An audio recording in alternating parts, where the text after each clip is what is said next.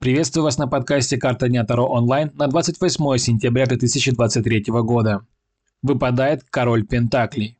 Сегодняшний день словно создан для того, чтобы подводить итоги своей работы. Если результаты хорошие, порадуйте за себя. Может возникнуть потребность взяться за новое дело. Не отказывайте себе в этом желании. Сохраняйте нажитое, ведь это было достигнуто непосильным трудом в течение длительного времени, а потратить можно все за несколько минут.